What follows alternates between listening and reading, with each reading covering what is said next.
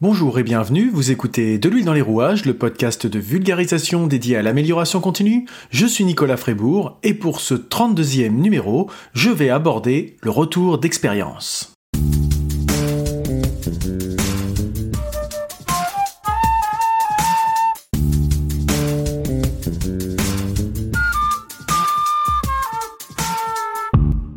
Si vous me suivez depuis quelque temps, ou même depuis peu, vous savez peut-être déjà que le retour d'expérience, c'est un sujet qui me tient à cœur, que j'aborde très souvent, qui permet de poser les bases et d'orienter la stratégie selon moi, et que je considère comme un élément clé, une étape indispensable de toute démarche d'amélioration continue, ceci pour ne pas naviguer à vue et fonctionner selon une improvisation permanente.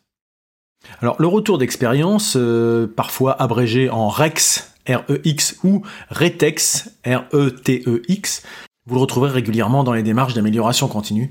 Alors la dénomination RETEX, c'est quelque chose qu'on retrouve de plus en plus fréquemment, même si c'est une dénomination qui vient plutôt a priori de la société civile pour les situations de crise, afin d'apprendre collectivement de ses erreurs et éviter de les refaire à l'avenir. Donc l'esprit reste le même, mais on est plutôt dans l'aspect retour d'expérience vis-à-vis d'une situation de crise. Quoi qu'il en soit, quelle que soit la dénomination, le retour d'expérience, c'est ce qui permet de faire l'évaluation de l'efficacité des actions qu'on a mises en place à une époque. Ça peut être fait donc suite à une problématique rencontrée. J'évoquais tout à l'heure la situation de crise, le sinistre, l'accident, mais aussi dans le cadre d'une démarche d'amélioration continue opérationnelle classique, comme la mise en place d'une nouvelle ligne de production, et on veut voir comment la mise en place a été efficace ou non, lors d'un exercice de test de situation d'urgence, c'est-à-dire qu'on n'est pas dans la situation de crise, la situation ne s'est pas passée, mais on met en place des tests et on regarde ce qui a marché, ce qui n'a pas marché, ou tout simplement à la fin d'un projet ou d'un cycle. Voilà les grandes lignes dans lesquelles on peut utiliser un retour d'expérience de façon assez classique. C'est une approche qui a tout intérêt à être systémique, c'est-à-dire relatif au système dans son ensemble, et donc c'est une approche globale. C'est un exercice qui est fait a posteriori, on attend que les choses soient faites pour pouvoir les analyser, on prend du recul. L'objectif étant, comme je l'ai déjà un petit peu évoqué, de tirer les leçons en identifiant les manques et en identifiant également les bonnes pratiques. Les manques afin de mettre en place des actions pour y remédier à l'avenir, et donc éviter de reproduire les erreurs du passé. Et identifier les bonnes pratiques, c'est pour capitaliser dessus, pour renforcer, pour que tout le monde puisse en bénéficier, et qu'on puisse au contraire des manques les reproduire, ces bonnes pratiques.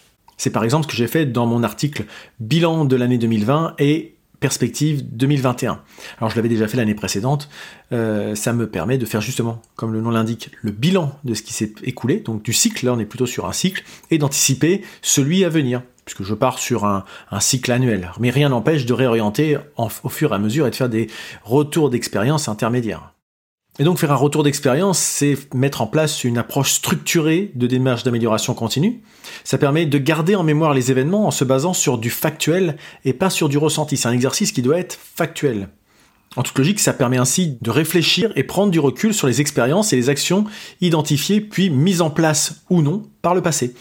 En effet, comme je l'ai évoqué dans les articles de blog cités précédemment, ça permet de se poser les bonnes questions pour faire le retour d'expérience et ainsi analyser les points forts et les axes d'amélioration. Par exemple, en se posant les questions « Qu'est-ce qui a marché ? Qu'est-ce qui n'a pas marché ? Pour quelles raisons ? Et qu'aurais-je pu faire autrement ou mieux ?» En effet, si je ne sais pas identifier quelles ont été mes erreurs, je ne peux pas les corriger et je risque donc de les reproduire. Et il en va de même pour ce qui a fonctionné. Si on ne sait pas pourquoi ça s'est bien passé, il y a peu de chances que ça se reproduise, à part le coup de chance. Mais comme vous le savez également si vous me suivez, c'est pas forcément que je ne crois pas à la chance, c'est plutôt que je pense qu'on peut créer les conditions pour faciliter la chance, comme on l'appelle de façon générale. Et donc cette démarche d'amélioration continue, ça permet d'estimer si l'atteinte ou non des objectifs n'est due justement qu'à cette chance, au hasard, ou si c'est le résultat des actions mises en place. En effet, quand on met en place des actions, quand on arrive au résultat final, qu'on fait le bilan, qu'on se retourne, qu'on évalue l'efficacité et la performance de ce qu'on a mis en place, c'est bien de se poser la question de savoir est-ce qu'on a mis en place les actions ? Parce que des fois on atteint nos objectifs mais on n'a pas fait les actions prévues, et des fois on n'atteint pas nos objectifs et on se dit ouais mais en fait on n'a pas fait ce qu'on avait prévu. Et est-ce qu'il y a un lien de causalité ? Ça c'est le retour d'expérience et l'analyse qui sont importantes derrière, mais il est bien important de savoir ça pour se dire est-ce que l'énergie et souvent le temps, l'argent associé a été utilisé de manière efficace ? Parce qu'il y a beaucoup d'entreprises que je peux suivre qui mettent en place des actions et quand on se demande en quoi ça participe à l'atteinte de leurs objectifs, il n'y a pas de réponse. On dit, bah, on fait ça parce qu'on fait ça, parce qu'on nous l'a demandé. Mais finalement, c'est peut-être des actions qui sont inutiles. Et à la fin, si on ne tire pas le bilan et donc le retour d'expérience de ces actions-là, eh ben, on va les pérenniser alors qu'elles n'apportent rien, qu'elles alourdissent parfois le système, et que ça peut aussi participer à la démotivation, au désengagement des collaborateurs qui se disent « mais moi, j'ai l'impression de faire des choses complètement inutiles dans l'entreprise ». Là, je prends un exemple extrême, mais même pour des plus petites choses, des choses moins engageantes que ça, c'est important de se poser les questions régulièrement. En tout cas, c'est mon point de vue. Et donc, sur la base de ce bilan, de ce retour d'expérience, je peux ensuite fixer mes objectifs et élaborer mon plan d'action, avec cette approche basée sur les preuves que j'ai déjà abordées et qu'on retrouve comme principe des démarches d'amélioration continue. Et donc, en mettant ce plan d'action, ça me permet aussi d'identifier des priorités. Parce qu'encore une fois, on peut avoir plein d'actions à lancer, mais prioriser ces actions, que ça soit en termes de moyens ou de délai ou d'ordre d'importance, en termes de critères pour l'atteinte des objectifs, ça c'est important aussi. Et donc, cette démarche de retour d'expérience, ça permet d'apprendre pour ne pas réinventer à chaque fois et de repartir de zéro en mettant en place des actions préventives pour nous aider à atteindre nos objectifs, encore une fois, et pas se retrouver dans l'improvisation et se dire « mince, je l'avais pas vu venir, si j'avais su, etc. etc. » Alors que finalement, des fois, on l'a su, on l'a juste oublié parce qu'on n'a pas capitalisé dessus. Alors selon la taille de l'entreprise, l'exercice peut se faire de manière plus ou moins collective. Moi, je suis tout seul, donc je le fais tout seul, mais en m'appuyant sur des retours d'expérience de clients, sur des partenaires, sur des sujets que j'ai pu avoir. Si vous le regardez si vous lisez l'article, bah vous avez le taux de satisfaction client, par exemple, qui ne dépend pas que de moi. Là, j'ai dû m'appuyer sur des retours de mes clients. Et bien sûr, plus le travail est réellement collaboratif et collectif, plus il peut être riche, parce que justement, on a plusieurs approches, on n'a pas qu'un seul son de cloche. Attention, par contre, de ne pas tomber dans le perfectionnisme d'expertise, c'est-à-dire à vouloir aller chercher la petite bête, le détail du détail du détail, et oublier finalement le grand sujet qui peut peut-être des fois être en milieu de... qui peut être des fois juste devant nous et qu'on n'aura pas vu parce que justement on se sera un peu perdu dans les détails, parce qu'à force d'avoir des intervenants, chacun va venir avec son angle d'attaque. Il faut bien piloter ce type de retour d'expérience pour garder bien en tête les objectifs qu'on veut se fixer. Et comme d'habitude, comme dans toute démarche d'amélioration continue, ça n'est pas un exercice qui est là pour trouver des responsables ou des coupables à des problématiques rencontrées. C'est bien là pour améliorer le fonctionnement de l'entreprise, etc. Si on commence à se transformer en tribunal, c'est un exercice qu'on va faire une fois, mais la deuxième fois, il sera pas du tout pertinent parce que les gens ne voudront plus intervenir de peur que ça se retourne contre eux. Et donc, c'est un exercice qu'on peut mettre en place à l'échelle d'un organisme, au plus haut niveau, à une échelle stratégique, par exemple, pour définir nos objectifs, notre politique, faire le bilan à l'échelle de toute une entreprise, d'un organisme de l'année 2020 qu'on a pu connaître et savoir comment on peut apprendre de nos erreurs, de nos difficultés, mais aussi de notre capacité de résilience pour s'appuyer dessus pour 2021, c'est un exemple. Mais aussi, on peut le faire à des niveaux intermédiaires jusque sur des projets spécifiques, par exemple, retour d'expérience sur le lancement d'un nouveau produit. Alors, quand faire ce retour d'expérience ? La temporalité est difficile à évaluer, il n'y a pas de recette miracle ou quelque chose qui fonctionnerait pour tout le monde. Si on le fait trop tôt, trop à chaud finalement, on risque de manquer de recul. Si on le fait trop tard, par contre, on risque de perdre des informations, d'avoir une déformation de la mémoire. Donc si vraiment on dépasse les 6 mois, 1 an, ça commence à devenir un petit peu compliqué. Et l'exercice n'est plus vraiment pertinent de toute façon. Parce que si ça avait été si important, on l'aurait pas laissé traîner tant que ça. Donc pour moi, c'est à faire sous 6 mois, quel que soit le retour d'expérience qu'on veut faire, pour garder cette mémoire. Alors, d'où l'importance aussi de faire un recueil des données factuelles pouvant être analysées avec du recul, qu'il soit plus ou moins long. Et de ce recueil, en faire une synthèse, éviter de juger et d'interpréter, bien sûr, comme je l'évoquais tout à l'heure, et utiliser une analyse méthodique d'analyse des causes. Par exemple, le 5 pourquoi ou un arbre des causes. Et si besoin, mettre en place un plan d'action pour déployer ce qui a été défini, voire l'intégrer dans le système pour pérenniser certaines actions. L'important étant également de le formaliser, ce retour d'expérience, afin d'en garder une trace, pour garder la mémoire, parce que dans 2 ans, si le sujet se reproduit, peut-être que les gens qui étaient là quand ils ont connu tel ou tel événement ne s'en rappelleront plus ou auront quitté l'entreprise. Donc ça permet d'être un moyen de communiquer dessus pour que ça bénéficie aux personnes concernées, au-delà du groupe chargé de réaliser ce retour d'expérience.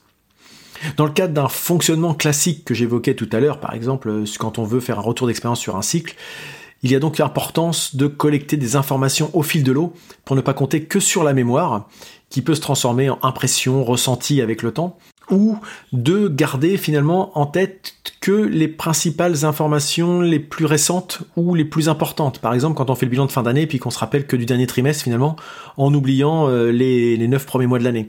Ça peut arriver. C'est par exemple ce qu'on peut retrouver dans... Moi, j'ai déjà pu vivre ça...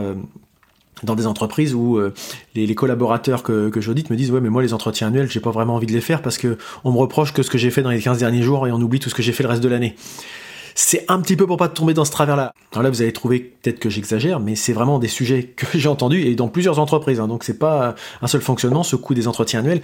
Et je trouve que c'est assez représentatif finalement. Quand on fait un bilan là annuel, finalement, un entretien annuel, il y a une partie retour d'expérience. Qu'est-ce que la personne a bien fait, ses points forts, ses axes d'amélioration, etc. Et si on ne retient effectivement... Alors là, quand on me dit les 15 derniers jours, là, j'exagère, c'est plutôt en général, on me parle justement du dernier trimestre que j'évoquais tout à l'heure. Mais effectivement, on a une vision biaisée si on ne s'est pas appuyé sur des preuves sur lesquelles s'appuyer tout au long de l'année. Parce que la mémoire de tout un chacun a ses limites. On ne peut pas se rappeler de tout. Donc d'où l'intérêt, quand on lance un produit, par exemple, de faire des... point de passage, un petit peu formel, pas forcément besoin de lancer des usines à gaz, mais en se disant, comme ça, à la fin de l'année, on pourra s'appuyer sur ces tableaux de bord, par exemple, sur ces rapports d'analyse, sur ces évaluations, etc. Enfin, quel que soit le thème que vous voulez, mais en tout cas, qui vous permettent de jalonner ce parcours de retour d'expérience. Voilà donc ce que je pouvais vous dire sur le retour d'expérience en quelques mots. Alors bien sûr, il y en aurait beaucoup à dire dans l'opérationnel, la mise en place, des exemples concrets, etc. Mais l'idée, c'était de vous sensibiliser, si ce n'est pas le cas, c'est peut-être déjà le cas, à cette démarche qui est un élément structurant justement pour moi, parce que quand on veut s'améliorer, il faut bien savoir sur quoi on veut s'améliorer. Et l'amélioration, la capitalisation, tout ça, je trouve que le retour d'expérience est un outil très très important par rapport à ça. Quelle que soit sa périodicité, je vous ai dit, ça peut être fait annuellement, ça peut être fait tous les 2 ans, ça peut être fait mensuellement selon vos besoins. Ça, c'est tout à chacun de le définir, mais il faut avoir une certaine méthodologie, une structure dans l'entreprise, un fonctionnement qui vous permette de ne pas oublier ça. Il y a beaucoup d'entreprises qui ont défini ce retour d'expérience dans leur système de management. Et quand on les audite, on dit oui, mais ça, on n'a jamais le temps de le faire, on n'a pas le temps de se poser, de prendre du recul, etc. Un projet chasse l'autre, et puis dès qu'on a fini un projet, on se lance tout de suite sur l'autre, et puis une fois qu'on est lancé sur le nouveau, on est dans l'émulation du nouveau, et puis on revient pas sur le précédent. Et quand on revient dessus, c'est quand il y a un problème, une réclamation client, un appel en garantie, des problématiques de SAV, des choses comme ça. Et on n'y revient que par des côtés négatifs. Et on n'y revient que pour régler des soucis. Et quand on le fait dans ces exercices-là, on ne fait pas beaucoup plus de retours d'expérience d'ailleurs pour améliorer le système de management dans son ensemble. Donc souvent c'est décrit, souvent c'est documenté dans les entreprises.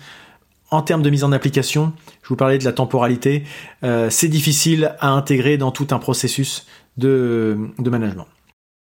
Donc, si vous êtes encore là, j'espère que cet épisode vous a plu. Et s'il vous a plu, je vous invite à en parler autour de vous. Vous pouvez laisser des notes et des commentaires sur les annuaires de podcast. Et surtout, n'hésitez pas à le partager avec vos proches, avec vos contacts, le bouche à oreille et la recommandation étant les meilleurs moyens de promotion. Vous pouvez me suivre sur les réseaux sociaux, sur le site de l'huiledanslerouages.fr. Et sur ce site, vous pouvez vous abonner à la newsletter hebdomadaire dédiée à l'amélioration continue. N'hésitez pas à me répondre ou à me poser des questions par le moyen que vous souhaitez, sur des sujets que vous souhaiteriez que j'aborde ou des problématiques que vous rencontrez. Il me reste maintenant à vous souhaiter de passer une très bonne journée et je vous dis à bientôt.